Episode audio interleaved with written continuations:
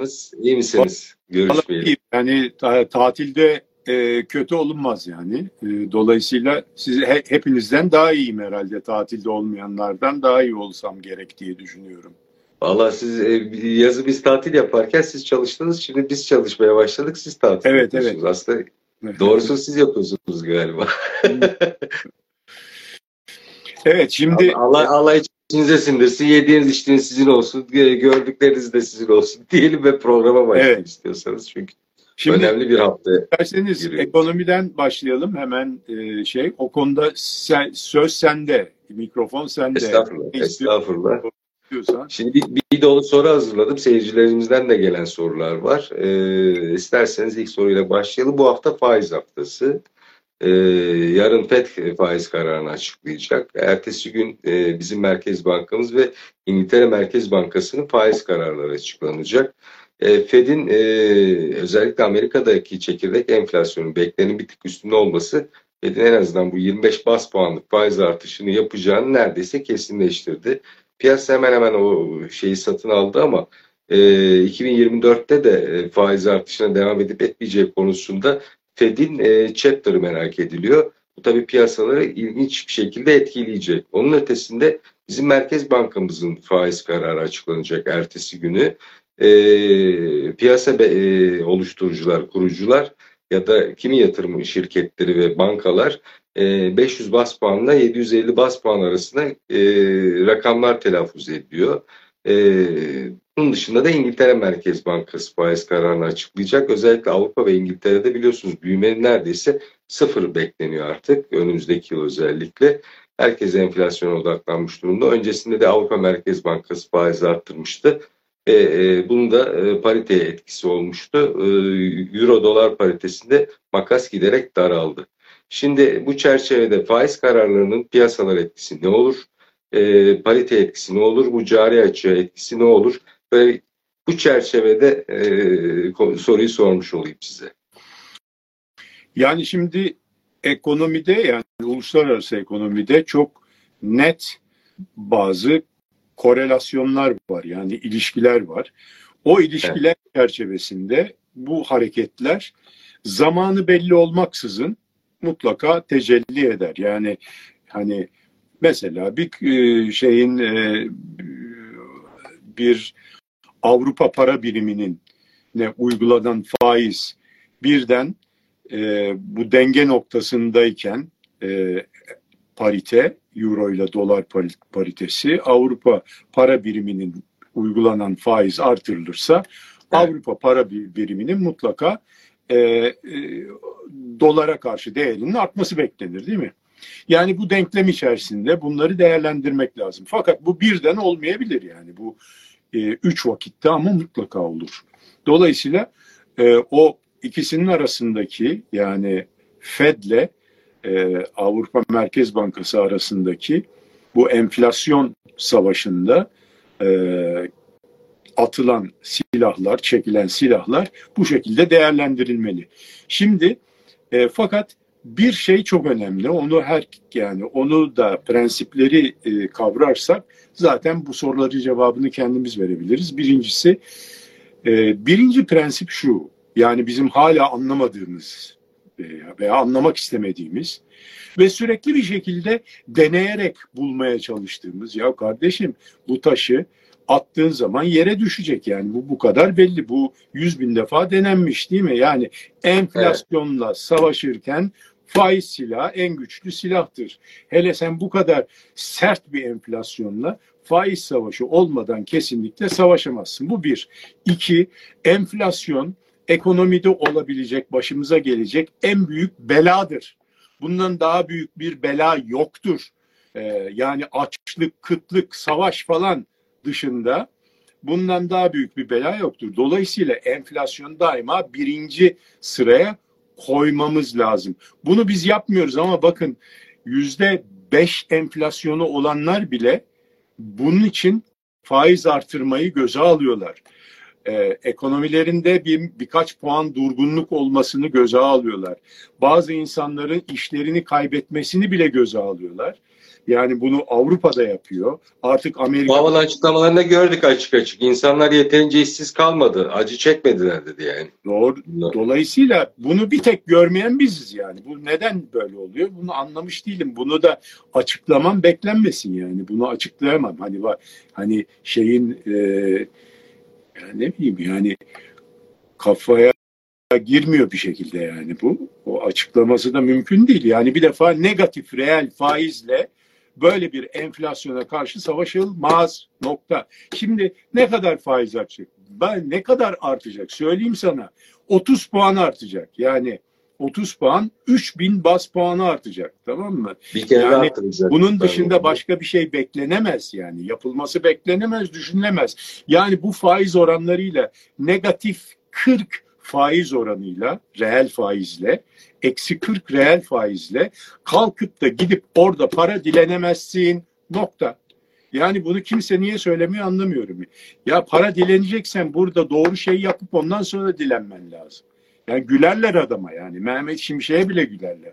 Mehmet Şimşek ki orada yani e, finans dünyasında, uluslararası finans dünyasında çok büyük kredibilitesi olan bir adam. Ama burada yani Türkiye Cumhuriyeti... Kamerayı birazcık daha aşağı indirir misiniz Ali Bey? Kamerayı birazcık daha aşağı indirir misiniz? Aşağıya. Evet. Böyle. Böyle.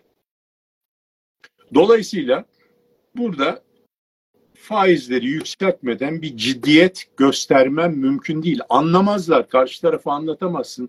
Çünkü kendi adamın kendi hükümeti, kendi hükümetleri bununla nasıl savaşacağını zaten gösteriyor yani. Müdanası yok. Beni ben dinlemem diyor abi. Enflasyonu orada gördüğüm sürece bu faizi yükseltirim diyor. Ondan sonra o yükselttiği zaman Avrupa Merkez Bankası da yükseltiyor. Senin faizin ise enflasyonun 66, senin faizin 25. Ya kardeşim 40 puan eksi reel faizle gülerler adama ya. Yani hakikaten gülerler. Sen bununla para yani bana para şey yapmaya gelse, para istemeye gelse gülerim abi bir çay içer gider yani. Para falan alamaz benden yani. Kusura bakmasın yani. Kim olursa olsun. Ya Mehmet Şimşek Yüksek faizle borçlanmıyor muyuz? Yani tefeci Abi, faiz denebilecek kadar oranlarda yüksek faiz- ödüyoruz. Niye bize borç vermiyorlar niye, ki? niye tefeci faizi istiyor? Çünkü seni çok riskli görüyor. Çünkü neden riskli görüyor? Yanlış yapıyorsun da ondan riskli görüyor. Ya bunu kaç defa söyledik? Bin kere söyledik. Bir kere daha söyleyelim. Bu hafta da faiz artırılacak falan filan. Ben de diyorum ki artırılacaksa bayağı böyle göze görülür, göz doldurur bir şekilde bir faiz artırılması lazım. Bin puan diyorum. Ben illaki bir tahmin yapmam gerekiyorsa. Anlatabiliyor muyum? Ben öyle piyasa tahminlerini falan filan anlamam. Yani doğrusunu yapması lazım artık Merkez Bankası'nın. Burada madem Hafize Gaye Hanım var, Mehmet Şimşek var, Cevdet Akçay var tamam mı? Yani bunlar doğrusunu yap Yapılmaz. insanlar ve bir an evvel yapsınlar. Çünkü bu işte ne kadar geç yaparsan o kadar bu ilacı geç vermenin vücuda olan hasarı hakikaten sonradan tamir etmesi çok daha pahalı olan, çok daha uzun süre olan e, e, e, şeyler. Bunları e, bazı şeyleri zamanında yapmanın e, e, şeysi çok büyük yani. E, önemi çok büyük. Neyse bunu geçelim. Bu çok yani elementer bir şey yani. Bu ma- ekonomi, makroekonomi 101 dersinde gösterirler bunu. Yani neticede e, dişe dokunur bir faiz artışı olmadı müddetçe Türkiye açısından, Merkez Bankası kararı açısından diyorsunuz. E, piyasalara olumlu bir etkisi olacağını Mehmet Şimşek beklemiyorsunuz. geldiğinden beri faiz düşmüştür arkadaşlar. Yani buradaki düşen e, reel faizden bahsediyoruz. Yani bu nominal faizi ben ne yapayım yani? Enflasyonla e, politika faizi arasındaki fark negatif. Olmaz böyle bir şey. Şimdi borsayı Peki. soracaksın hemen onu da söyleyeyim. Eğer Evet. bu faiz yükselirse borsada düşer yani. Bu kadar basit. Eğer doğru yaparlarsa enflasyonist politikayı yani anti enflasyonist politika uygulanırsa borsanın da düşmesi lazım. Aksi Siz birkaç haftadır uy- uyarıyordunuz. Özellikle borsa rekorlar kırarken uyarıyordunuz. Çünkü borsayı yukarıya taşıyan da e, borsaya yeni açılan şirketlerin rüzgarıydı. Dediniz ki yani büyük bir köpük oluştu burada. Yani bu yakında bu köpük gider. Çünkü bu şirketler değerinin çok üstünde şu an değerleniyor borsada. E, can yakabilir. Aman dikkat demiştiniz. 8400'lerden şimdi 7800'lerin altına düşmüş. Bu Daha geçen borsa. hafta geçen programda dedik değil mi düşer diye. Ne oldu? Düştü. Yani ama bu o düşmeyebilirdi ama iki hafta sonra mutlaka düşecekti yani. Çünkü adam 20 milyon dolarlık yatırım yapıyor. Borsaya açılıyor. Ondan sonra bir heyecan bir heyecan 100 milyon dolar oluyor şirketin değeri. E o zaman bu yatırımı yapan adam enayi mi 100 milyon dolar ediyorsa eğer o şirket 100 milyon dolara satar onu 20 milyon dolardan 5 tane daha aynı yatırımdan yapar. Yani Doğru. böyle bir şey olabilir mi? Yani insan biraz aldığı şeyin değerine arkasında ne var bir bakması lazım değil mi öyle yani dedikoduya göre heyecan heyecan üzerine al al al al olur mu yani? Yani ama şunlara bakarsan ben borsa konusundan bahsettiğim zaman ben doğru düz şirketlerden bahsediyorum. Yani bu yeni gelmiş bir şirket. Hepsi azizdir. Yatırım yapanlar başımızın üstündedir falan.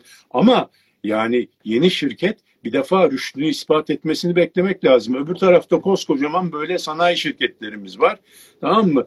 Yıllardır, 20 senedir, 30 senedir her sene kendini ispat etmiş, bir marka yapmış, dünya çapında ihracatı var, bilmem nesi var, şişe sektörü, ne bileyim cam sektörü, e, işte şey, demir çelik sektörü, ondan sonra diğer sanayi şirketleri, beyaz eşya ya vesaire beyaz eşya. Bunlar böyle bu sektörlerde Türkiye'nin söz sahibi dünyada söz sahibi şirketleri varken onları aynı kriterlere göre yeni giren şirketi nasıl değerlendirirsin yani? Dolayısıyla biz burada mutlaka seçici olmak zorundayız. Ee, borsaya girerken onun için ilk önce giriyorsan kendim illaki kendim alacağım diyorsan e, baba şirketleri alacaksın e, BIST 30'daki şirketleri alacaksın. Ondan sonra bir kenara atacaksın. Çabuk bir şey beklemeyeceksin. Şu anda hala ucuz ama bu faizler yükselirse kısa vadede bir e, geri gitme mutlaka mukadderdir diyelim. Hala geri gitme bekliyorsunuz o zaman borsada. E tabii yani doğru yaparlarsa geri gitmesi lazım. Yani ama ekonomi yani ne yapacaklarını bilemiyoruz ki şimdiye kadar doğrusunu yapmadılar yani. Hani orta vadeli program tamam da yani onu ona giden dedi ki algoritma nerede? Yani hani hedefler tamam güzel çok güzel hedefler de bunu nasıl başaracaksınız, becereceksiniz? Ona göre yani şimdi ben şimdi esas problem şu. Bak onu çözersek ben size her şeyin cevabını veririm yani. Bir kahin gibi yani. Kahin gibi değil de yani olması gerektiği gibi. Burada fal bakmıyoruz yani. Nedir problem? Paramız yok abi bizim. Paramız yok. Ha Türk lirası çok bol. Alt katta bizim şey var ya. Merkez matbaa, matbaa basıyor cayır cayır. Bas derim talimatı veririm. Bas dağıt işte. Basa dağıta böyle oldu. Ama elimizde döviz yok. Eğer dolar işini bir çözsek o matbaada dolar basabilsek işimiz bitiyor zaten. Şimdi evet. açık nedir? E, cari açıktan geliyor bir defa. Cari açıktan başlıyor hadise. 50 milyar dolar cari açığımız var yuvarlak kabaca. Evet. E, 160 180 milyar dolar arası da borcumuz var. Bu çevrilmesi gereken her sene. E bu borcu çeviriyoruz, rollover ediyoruz yani çeviriyoruz. Çevirirsek sorun yok orada yani evet. 160 abi yani bunu bir şey yapalım takla attıralım falan filan. E zaten bu böyle olmadık faizlerle dönüyor bunlar. Adam alan memnun, satan memnun. Orada o faizlere zaten bütün dünyanın en pahalı parasını satıyor bize. Dolayısıyla o çevirdi diyelim hadi ondan sonra. E bir de KKM'ler var elimizde. 120 milyar dolarda KKM var. Bunun 30 milyar doları dövizden gelmiş. E şimdi o dövizden gelen dövize gidecekse bu KKM'lere hani şey yapacağız dedik ya tasfiye edeceğiz dedik ya evet. orta vadede 30 milyar dolar dövizden gelen dövize gider e, diye bir şeyimiz olursa varsayımız o zaman 50 milyar cari açık yeni cari açık taze cari açık gelecek 30 milyarda dövize giden KKM'ler ondan sonra 80 milyar dolar ihracatımız var. Öbürlerini de döndürdük diyelim. E şimdi e bakalım cepte ne var? Cepte rezerv 120 milyar dolar brüt rezerv dedikleri. E o 120 milyar doların zaten e, şeysi e, 23 milyarın zaten swap'a gidecek. Arap swap'ları var yani. Bildiğim kadarıyla Katar'da Birleşik Arap Emirlikleri riyal cinsinden. Suudi Arabistan. E kaldı 100 milyar. O brüt rezerv de bizim paramız değil yani. Rezerv deyip de kendi paramız değil. Bankaların zorunlu karşılıkları altın falan filan. Şimdi bankalar zorunlu hadi onları da durdururuz. O bankalar bizim bankalar öt deriz yani. Şey, zaten mevduatlar falan gitmeyeceği için mevduat karşılığı. Bir de hap diyoruz artırıyoruz icabında. E, munzam karşılıkları artırırız. O rezervi de artırırız. Bankalardan para çekmek demek evet. bu.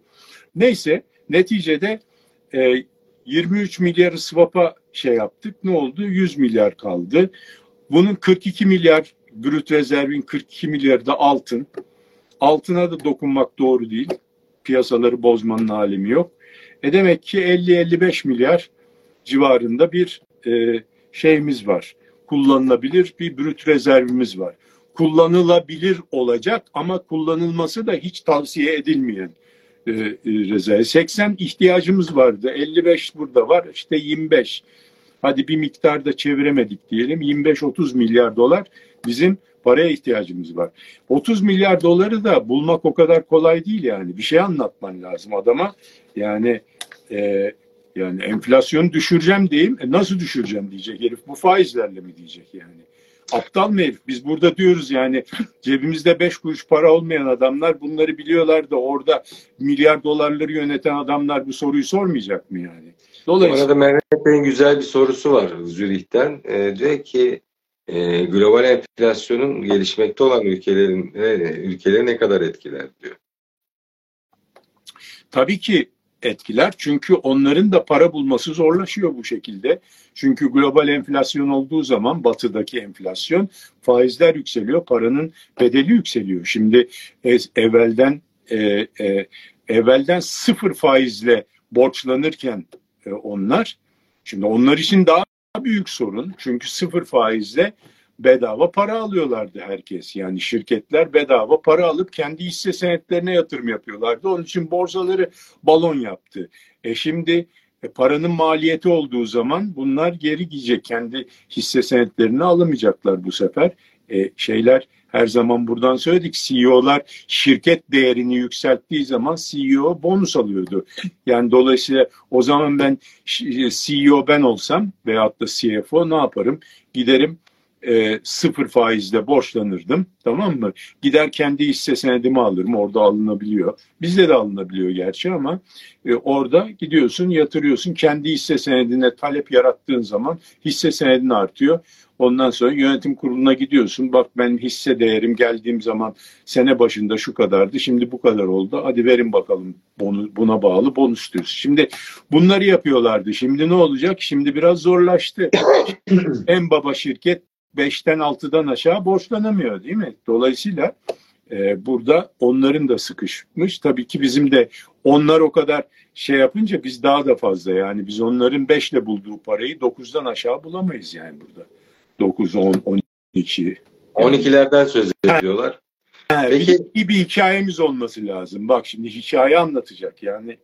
Mehmet Şimşek güzel bir... Şimdi dediniz ya 30 milyar dolar ihtiyacımız var. Ee, Elon Musk e, çare olabilir mi? Sayın Cumhurbaşkanı ile bir araya geldi. Tesla fabrikası kuracakmış falan.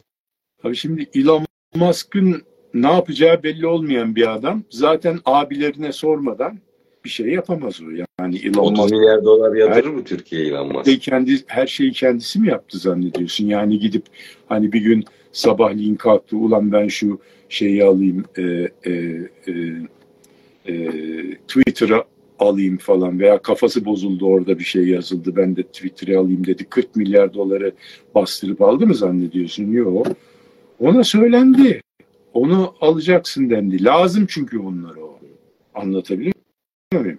Onun için onu da e, abilerine, amcalarına sormadan gelip Türkiye'de yatırım falan Peki, Şimdi borsadan tekrar borsa. Ha, sorarlar bak yatırım yaparsa o zaman ben çok pozitif düşünmeye başlarım Türkiye için. İlan için mi Türkiye için mi? Hep pozitif düşünüyorum da daha pozitif düşünmeye başlarım.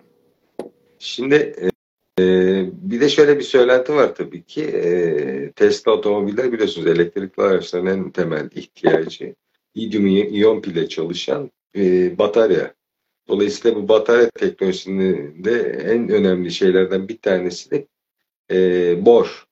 E, bu Kırıkkale'de bordan e, lityum iyon pil üreten bir test kurmuşuz biz.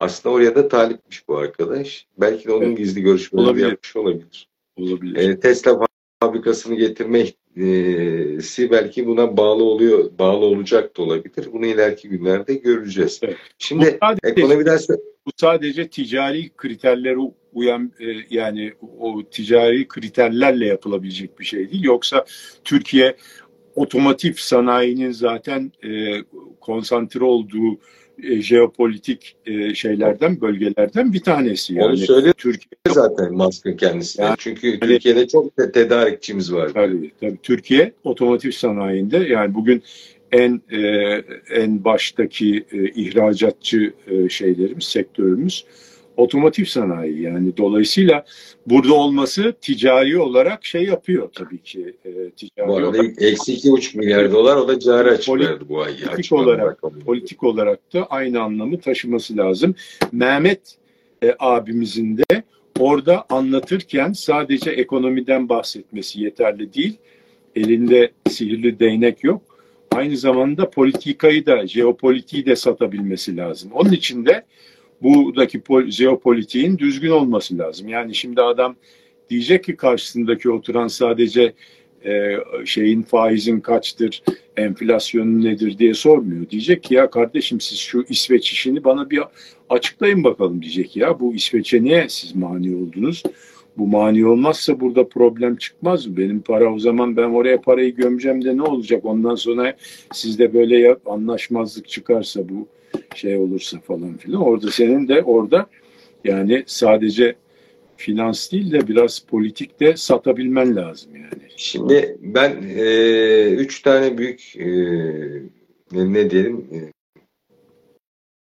onun için Cumhurbaşkanı bankanın yani, şeyini söyleyeyim size. Cumhurbaşkanı da Cumhurbaşkanımızın da orada görevi çok önemli. Onun bu güvenceleri e, onun verebilmesi lazım. Nasıl güvence verecekse. Hani... Dünya, dün verdi ama yani her, her şekilde ekonomi yönetiminin arkasındayız dedi. Yatırımcılarla bir araya geldi. Bir araya. Ekonomi yönetiminin arkasında olman e, yetmiyor. Şeyi jeopolitik olarak nasıl istikrarı sağlayacaksın? Türkiye'nin jeopolitik istikrarı olmayan yere benim paramı yatırır mıyım yani diyecek. Onu da e, Cumhurbaşkanı'nın söyleyeceği bazı jeopolitik e, e, pozisyonun Türkiye'nin ne kadar önemli olduğunu ve e, bu, bu bölgenin istikrarlı olması, Batı ile Doğu arasında istikrarı sağlayacak bir bölge olması bakımından hem Batı'dan hem de Doğu'dan çok büyük önem arz ettiğini e, iyi anlatması lazım.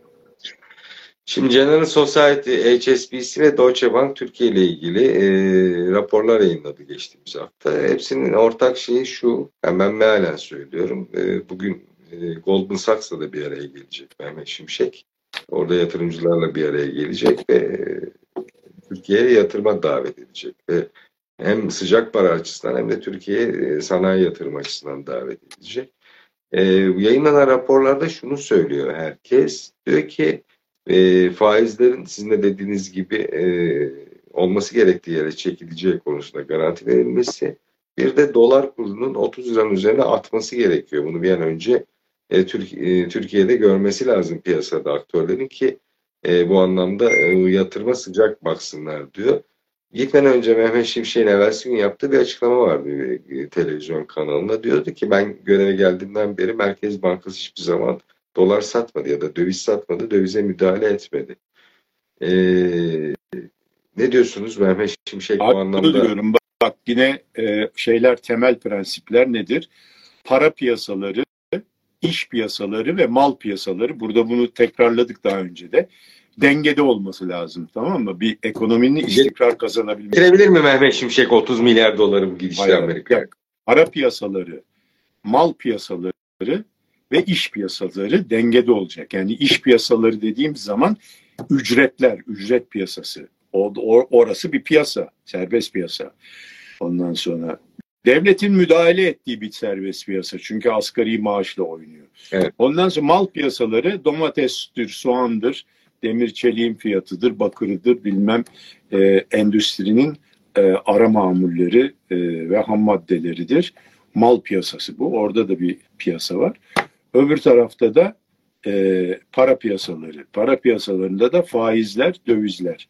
Şimdi bunların bunlar dengede değil Türkiye'de. Tamam mı? Yani burada birden böyle orada bir asgari maaşı arttırıyorsun. Hadi e, şey piyasaları karışıyor. E, iş piyasası karıştığı zaman maliyetler yükseliyor. Bu sefer döviz kurlarını etkilemesi kaçınılmaz. Çünkü ihracatımız düşüyor, cari açık daha da artıyor. Haydi oradan bir şey. Ondan sonra politika faizini düşürüyoruz. Yok efendim e, e, şey yapacağız diye, yatırım artsın diye saçma sapan bir şey falan. Burası dengeye gelecek. Dengeye gelmesi için de nereden başlayacaksın? Para piyasalarından başlayacaksın. Önce bir faizi regüle edeceksin tamam mı? Her şey yerine oturacak. Ondan sonra doğru döviz kuru, doğru e, efendim mal piyasasındaki doğru fiyatlar oturacak. İşçi piyasasında, iş piyasasında da doğru fiyatlar oturacak. Ondan sonra tıkır tıkır işlemeye başlayacak ekonomi. Dolayısıyla bu üç piyasanın dengeye gelmesi için bir defa para piyasasında doğru işlerin yapılması lazım.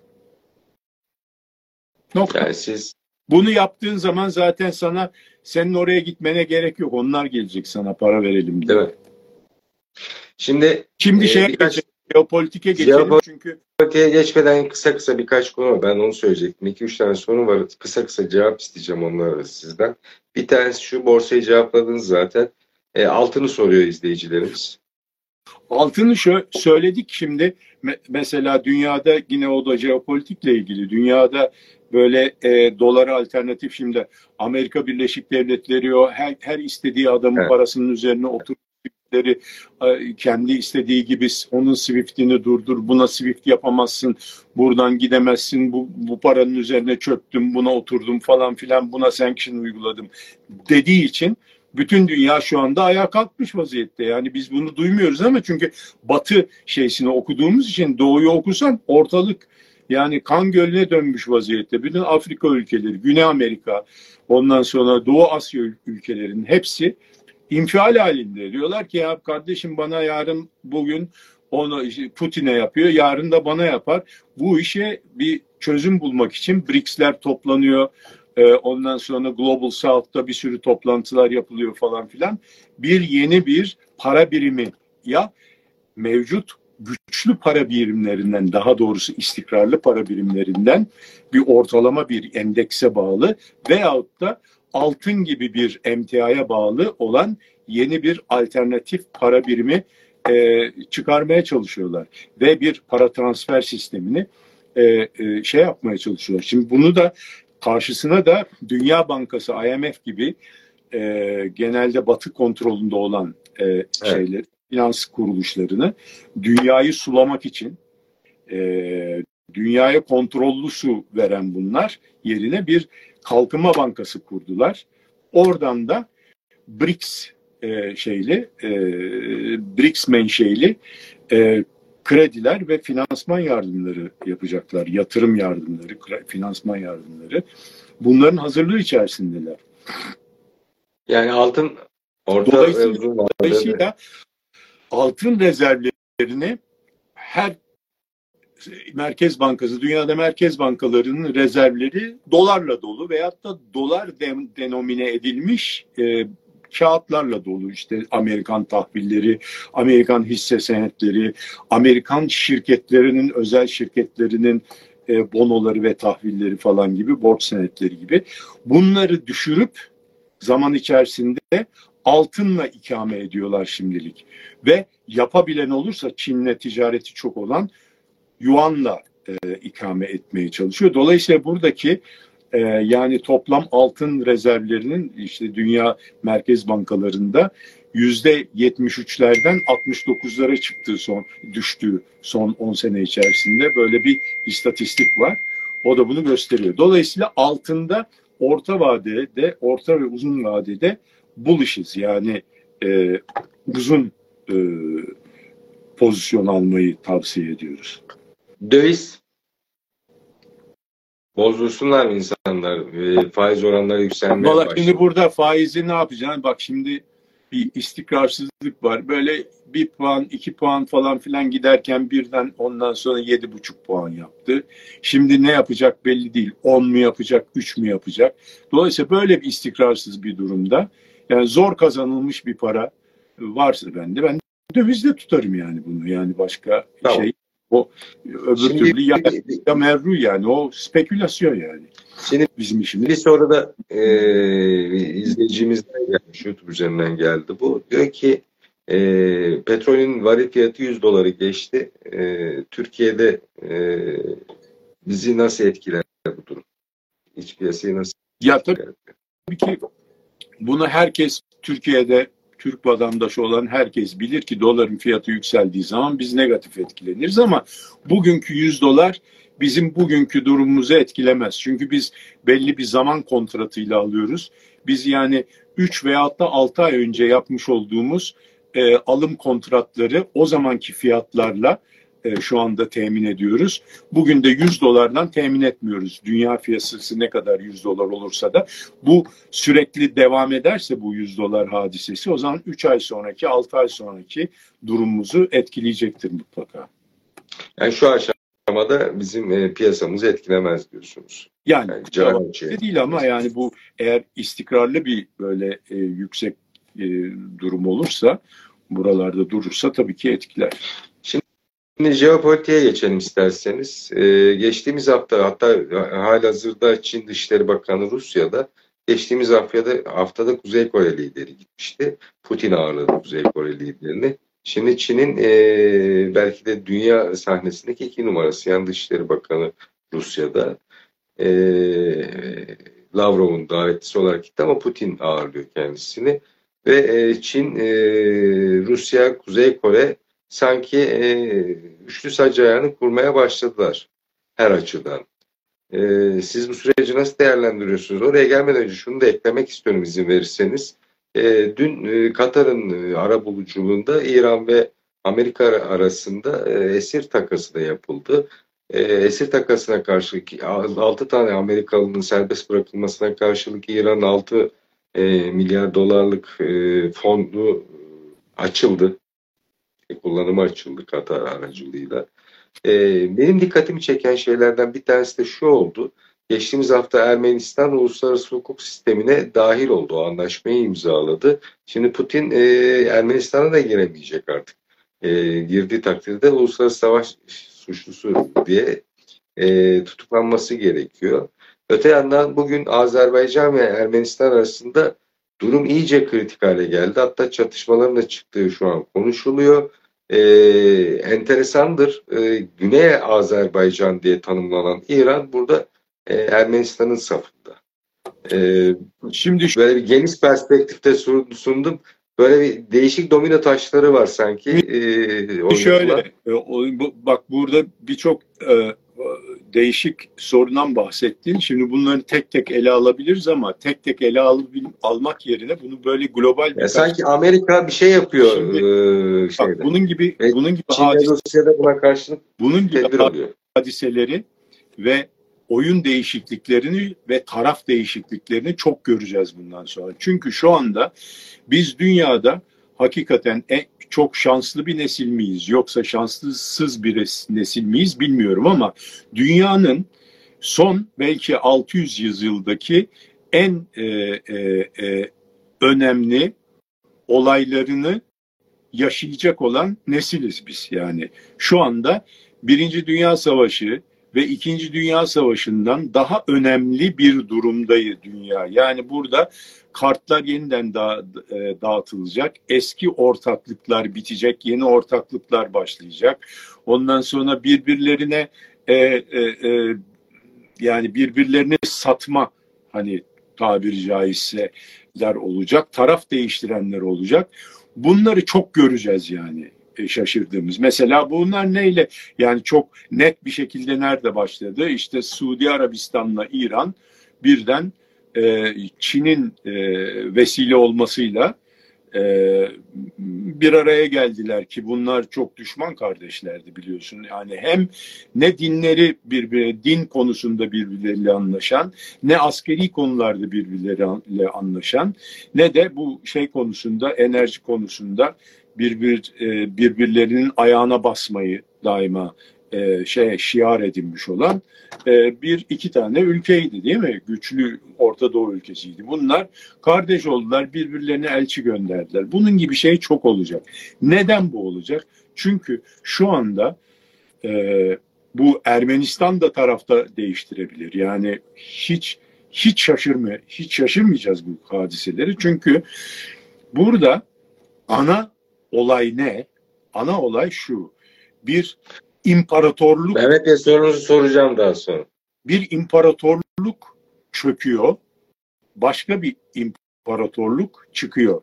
Yani bir Amerikan imparatorluğunun Çöküşüne mi tanık şu an? bizde hani gerileme çağı derler ya Osmanlı İmparatorluğu'nun işte büyüme, gelişme, gerileme, du- durma ve gerileme çağı.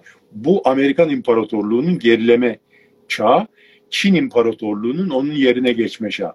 Çin İmparatorluk demek doğru mu bilmiyorum ama bir gücün, Çin diye bir gücün yükselişiyle Ya gayet Amerika haklısınız aslında. Şeye bakıyorsunuz.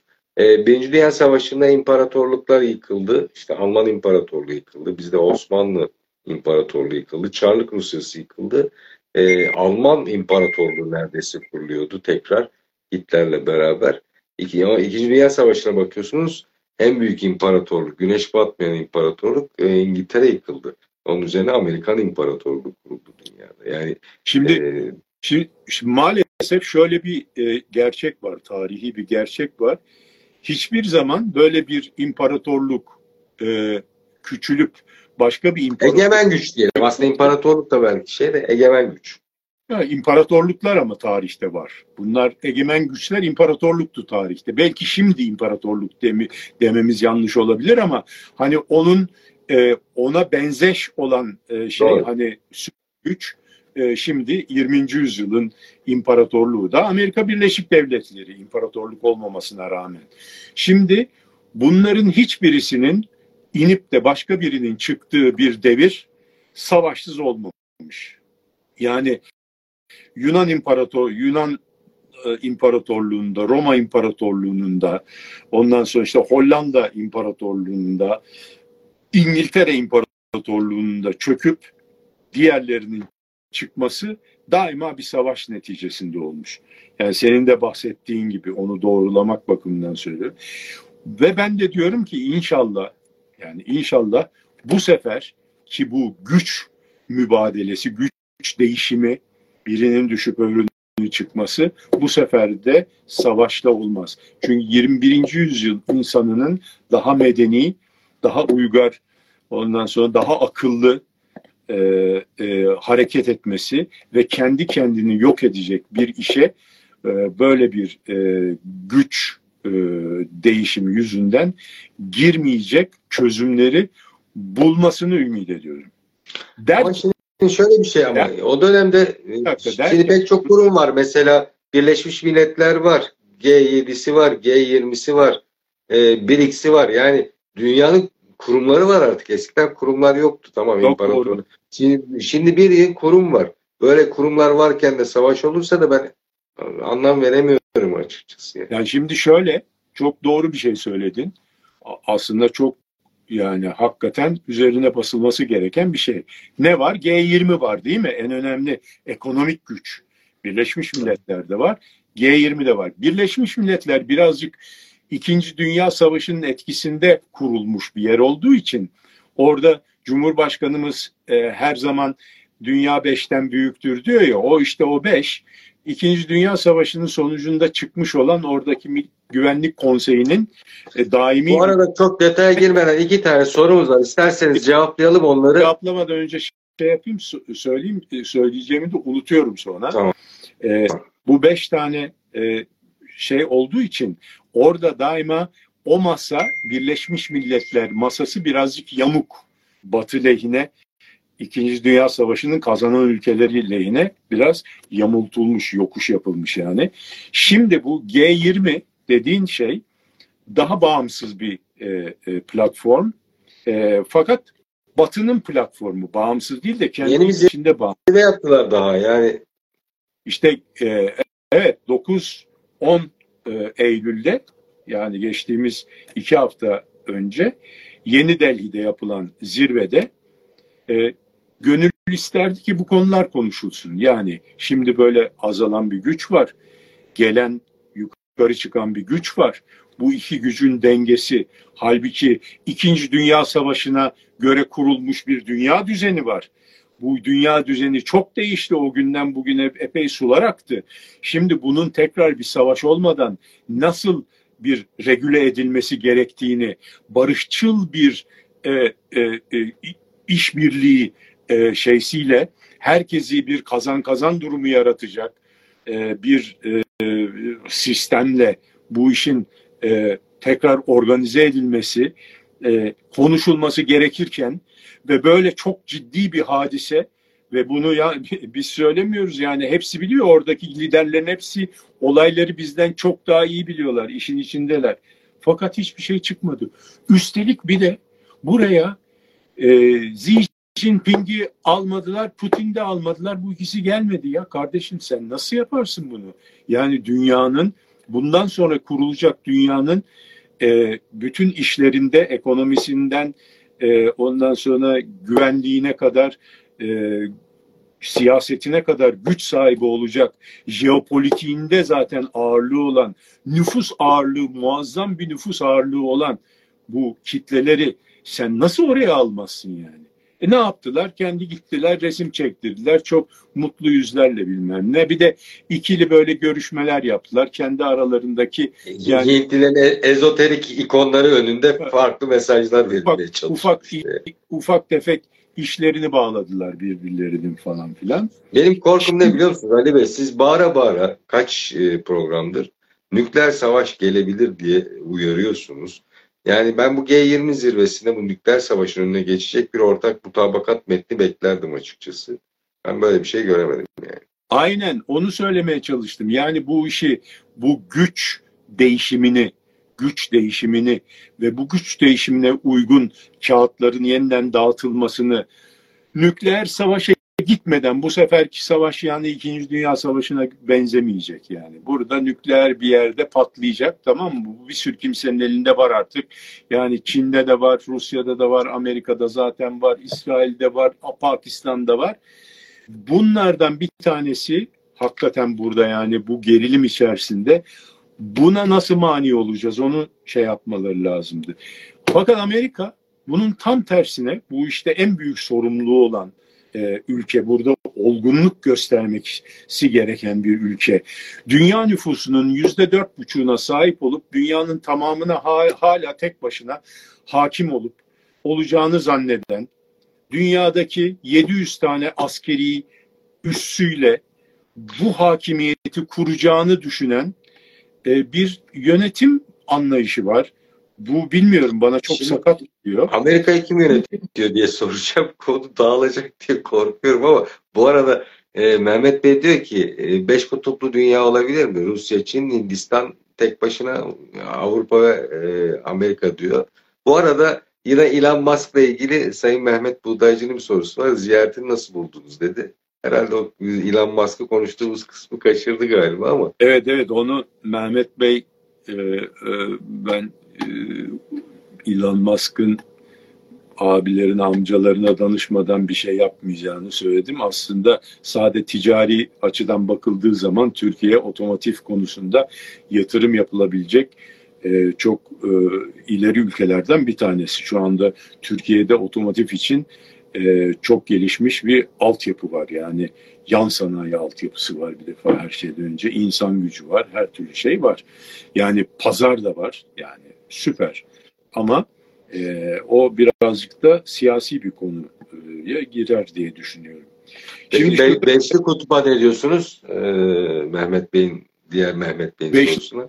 Beşli Kutup çok zor. Çünkü zaten iki kişinin anlaşması zor, beş kişinin anlaşması da bu tabii hemen akla bizim beşli masayı getiriyor. Altılı masayı Altı masayı getiriyor tamam mı? Yani onların anlaşması da çok zor oldu ve ma- maalesef kısa ömürlü oldu. Ee, ama yani şöyle bakmak lazım. Burada nüfus çok önemli bir kriter. Yani demokraside çoğunluk önemliyse burada da dünya nüfusunun yüzde dört buçuğunu teşkil eden bir Amerika ama ekonomik gücü çok yüksek. E, öbür tarafta da Çin e, e, yani on, onlar da bir buçuk milyar insan değil mi yani bir, bir taraf 300 milyon öbür taraf bir buçuk milyar. E, bunun için bunun için BRICS diye bir şey var. Yani evet. BRICS, BRICS kimin karşısında? G7'nin karşısında. Bravo. G7'ye karşı BRICS Ondan sonra Global South'a karşı da Global South dediğimiz yani küresel güney dediğimizde Batı dünyasına karşı. Şimdi burada e, G20 toplantısında Amerika hiç bu işleri yani hiç o taraklarda bezi yok. Bunun sanki farkında değil, çok farkında ama bütün bu e, düşen e, imparatorlukların e,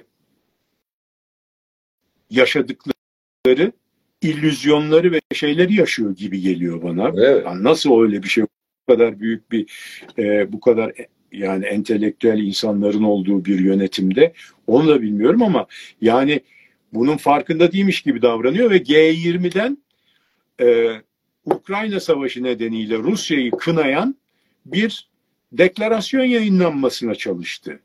Ve G20'de böyle bir deklarasyon yayınlanmadı. Yayınla, yayınlamadılar. Yani Amerika'nın bu isteğini yerine getirmediler. Çünkü neden? İlk başında Amerika dedi ki Rusya ekonomisi diz çökecek Ukrayna Savaşı'yla. Ruble, ruble çökecek ve Rusya bütün girdiği yerlerden geri çekilecek Dördüncü Kırım dahil. Rusya bölünecek dedi. Yani bütün dünyaya bunu deklare etti. Yani bu savaşa girmesi çok büyük hatadır Rusya'nın dedi. Ruble çökecek, ekonomisi çökecek, Rusya bölünecek. Ondan sonra diz çökecek dedi. Bunların hiçbirisi olmadığı gibi şu anda savaşı kazanan tarafta Rusya. Ukrayna'nın savaşı kazanması mümkün değil. Yani Zaman. bunu bunu e, ama bu başından da belliydi. Yani Amerikalı emekli generallerin e, yazıları var. Yani Ukrayna'nın Rus ordusu karşısında bu savaşı kazanması mümkün değil, mümkün değil, mümkün değil diye. Ona halbuki Haziran ayında da karşı taarruz yapmak için Ukrayna'yı ayağa kaldırdılar. NATO. Karşı taarruz yaptırdılar. Ya adamların 40 bin kişisi daha öldü. 40 bin evet. tane Ukraynalı genç daha öldü. Ya bu hakikaten beni çok üzüyor. Şu ana kadar 400 bin tane Ukraynalı bu işte e, öldü bu savaşta. Boşu boşuna. Boşu boşuna öldü. Ve yani bu tamamen yani kusura bakmayın yani kimin şeysi olduğu belli. Kimin e, sorumlu olduğu belli. Ya, Zaten bu Amerika'daki raporlarda yansıdı ya yani e, bizim taraftan hiç kimsenin ölmediği bir savaş kazanacağız diye böyle bir yorumlar vardı. Evet. Yani bu Amerika bu hiçbir söylediğini başaramayan bir soft power'ını da kaybetmiş, kaybetmekte olan bir e, büyük güç olarak karşımıza duruyor. Nasıl bu nereden başlıyor? Vietnam'dan başlıyor. Vietnam'a girdi. Vietnam'da başarılı oldu mu? Hayır. Kore'de başarılı oldu mu? Hayır. Afganistan'da Taliban'a karşı savaştı. Taliban nedir şu anda? Amerika var mı orada? Yok. Taliban orada hakim. E, Irak'ta girdi. Irak, Irak'tan çıkmak zorunda kaldı. Hep hüsrana uğradı yani. Şimdi şimdi Ukrayna savaşı. Orada şöyle yapacağız, böyle yapacağız. Rusya'ya diz çöktüreceğiz dedi. Tamamen tersi oldu. Yani burada Stoltenberg'in e, açıklamasına ne diyorsunuz Ukrayna Savaşı ile ilgili? e, hakikaten bir e, Jens Stoltenberg'in bir açıklaması yani evlere şenlik e, hakikaten hani dünya liderlerinin bu kadar e, yani aklı evvel diyelim. Saf, bu kadar saf, bu, bu kadar e, şey e, açık e, yanlışlar yapmaları e, beni hakikaten çok düşündürüyor. Şey dedi Jens Stoltenberg Avrupa Parlamentosu'na konuştu hem de. Evet bu savaş NATO genişlemesi sebebiyle olan bir savaştır dedi. defa bunu itiraf etti. Ama Rusya'nın bu konuda söz hakkı yoktur dedi ya. Nasıl yok ya? NATO'ya karşı. Herif yanındaki şeye sen geleceksin, Rusya'yı sınırına geleceksin. Rusya sana söz hakkın yok diyeceksin. Ondan sonra şey e, Senatör Mitt Romney ki çok, çok önemli bir senet, senatördür. E, galiba şey e, muhalefetin e, grup lideri falan şeyde senatoda. Bu çok büyük bir savaş. Bizden kimse ölmeden paramızın karşılığını alacağız dedi. Ya bu çok ayıp bir şey yani. Paramızın karşılığını alacağız. Paramızın karşılığını alacağız diyor. Bizden kimse ölmeden paramızın karşılığını alacağız. Ukrayna'ya kaç milyar dolarlık silah verdiler? Şimdi 35 milyar dolar bir defa Amerika'dan geldi. E, diğer ülkelerden gelenlerle birlikte. Yani... Kim bilir kaç nesil Ukraynalı ömrü boyunca Amerika'ya bu silahları parasını ödemek için çalışacak diyor. İşte adam diyor. Allah hesap yani biz Hesap nasıl görülecek onu bilmiyorum. Onun hesabını Amerikalılar kesecekler.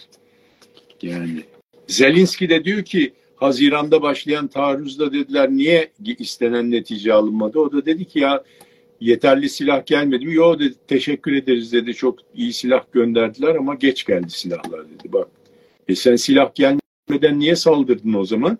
Yani illaki silah gelmeden niye saldırıyorsun abi? Sen gelseydi silahlar ondan sonra saldırsaydın. Yani hiç bunların e, şeysi yok. Şimdi yani bu şey merak ediyorum. Aynı, Mesela bak Biden, Newland, Blinken ve Sullivan. Bu adamlar yani 2014 darbesini yapanlar bunlar. O zaman Obama'ydı değil mi? Ama o zaman da Biden vardı, Newland vardı, Blinken vardı, Sullivan vardı. Aynı adamlar burada. Demek ki burada e, yani yani ayvaz hesap hep bir hesapa geliyor. Yani şeyin prezidentin kim olduğu hiç önemli değil demek ki. Kim yönetiyor Amerika'yı o zaman? Savaş sanayi. Abi şimdi Amerika'yı yani e, o maceralara o mu sürüklüyor? Batışa o mu sürüklüyor? Dört yani tane. Şey çok enteresan. Bu e, Pence'in e, geçen gün basın toplantısı yaptı biliyorsunuz. E, bütün dünya medyasında da yer aldı. Diyor ki e, Amerika yüzde otuz e, bütçesini arttırdı savunma sanayinin. Ama bakıyoruz diyor e, düşmanlarımız diyor tırnak içinde.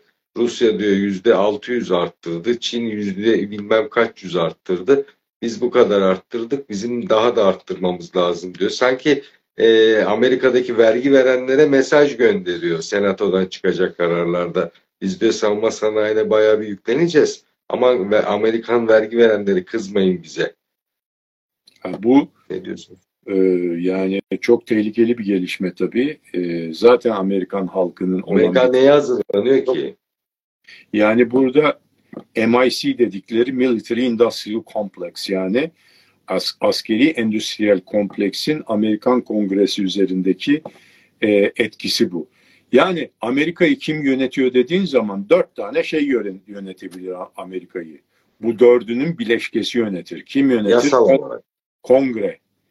Ondan sonra başkan yönetir. Başkanlık sistemi. Executive branch dediğimiz işte Beyaz Saray'ın e, şeysi, şürekası yönetir. Bir de security state vardır. Security state dedikleri yani güvenlik devleti. Yani o da derin devlet. Bunun içerisinde Pentagon var, CIA var, NSA var vesaire var. Şimdi öyle görünüyor ki bu CIA dediğimiz şey de iki e, ikiye ayrılıyor. Bu iki tane gücün birleşimi. Birisi e, bir entelijans yani istihbarat örgütü. Evet. İkinci ayağı da bir e, gizli bir ordudur. Yani bu ordu gider or, e, işte çeşitli ülkelerde e, darbeler yapar. Ondan sonra psikolojik harbe girer. Yani PSYOP dedikleri psychological operation'lar yapar. Ondan sonra işte darbeler düzenler, işte baskınlar düzenler vesaire. Hakikaten evet. e, şey özel kuvvetler e, şeysi ordusudur. Şimdi bunlar Amerikan başkanının aslında emrinde olması lazım. Ama şu andaki Amerikan e, şeysinde hani bizim ne haddimize diyeceksin Amerikan e, devletini eleştiriyoruz ama neticede yani televizyonlarda Amerikalıların gördüğünü biz de görüyoruz. Yani Biden'ın şu anda yani cezai ehliyeti var mı yok mu şüpheli yani. O e, hani ne kadar olaylara hakim. E, bence yani CIA sanki yönetiyor, Pentagon ve CIA yönetiyormuş gibi bir durum var. Yani şeylerden anlıyoruz hani halinden, tavrından anlayacak yani psikolog değiliz, bir şey değiliz ama yapılan evet. şeyler yani bu Ukrayna Savaşı başlı başına e, büyük bir e, şeydir yani. Hakikaten e, ne diyelim e, rezalettir yani. E, olacak iş değildir yani. Bunu akıllı bir Hadi e, şeyden, beynin... Ben de bir söz edelim de e, isterseniz e, bitirelim programı. Bu bir dergiden söz etmiştiniz bana makale. Ha şimdi şu e, çok önemli. Yani, ben... var. Çok önemli bir dergidir. Onu e, aldım tatilde de şimdi dün dün aldım. E, eşim e, orada bir makale bulmuş. E, Henry Barkey'in makale, makalesi. Yani Türkiye'de aslında bütün medyanın şu an gümbürtü çıkartması lazım o makale. Evet, evet. Yani şöyle bir bana özetlediği için ben de okuyacağım yani kendim. E, daha dün aldım şey yapamadım bakamadım. E, bana söylediği kadarıyla bu e, şey bir defa Henry Barkey e, bilinen bir kimse. E, pek Türk dostu olmayan bir a, e, abimiz. Bu Graham Fuller'la bir, birlikte e, Kürt meselesi diye bir kitap yazmıştı ve çok ses evet. getirmişti o kitap. Yani bu Türkiye'deki Kürtlerle ayrışmayı e, böyle şey yapan bir kitap. E, e, bayağı bir Savunan bir Daha, daha doğrusu PKK, PYD vesaire yalnız evet. bir kitap. Yani e, o makaledeki gerek üslup, gerek yaptıkları, yaptığı eleştiriler yani Türkiye'nin sanki kafasına vurulup azarlanması gereken, e, arada sırada da kulağa çekilmesi gereken bir çocukmuş gibi bir muamele eden bir makale yazmış. Çok küstahça yazılmış bir makale yani. E, ondan sonra onu e, e, Cumhurbaşkanı'nı çok ağır eleştiriyor e, ve Türkiye'yi de aynı ağırlıkta eleştiriyor. Aynı zamanda bu abimiz bu meşhur yani CIA bağlantılı think tanklerden veya Amerikan devir de, derin devletine çalışan think tanklerden işte Carnegie Endowment, e, ondan sonra Center for Foreign Relations gibi CFR bizim birkaç programımıza e, şey yapmıştı, konu olmuştu bilecek, bileceksin. ilk başladığımız zamanlar. Onların üyesi olan bir arkadaşımız. Ve niyetlerinin pek iyi olduğu e, olmadığı görünüyor buradan yani bu makale. Ama bizim dış işlerinin mutlaka buna cevap vermesi lazım önümüzdeki günlerde. Yani bu iş e, çok e, gürültü koparması lazım öyle bir makale. Çünkü Foreign Affairs dergisi de böyle herkesin okuduğu, ilgili herkesin okuduğu bir makale, dergi yani. Diyelim ve burada bitirelim, bitirelim. istersen. Bence Sayın Cumhurbaşkanı şu an Amerika'da e, muhtemelen de Dışişleri Bakanlığımız dönüşte veya e, bu sırada bir cevap verecektir bu makaleye diye düşünüyorum. Yani yenilen yutulur eleştiri, eleştiri de değil. Yani hakaretlerle evet. hazırlanmış bir metin. Ağzınıza sağlık. Çok keyifli bir saat su gibi aktı geçti. Ee, kaçıranlar programın tekrarını e, Ekoanaliz'in e, YouTube, Facebook ve LinkedIn sayfalarından yarına itibaren izleyebilirler kullanılmış halini.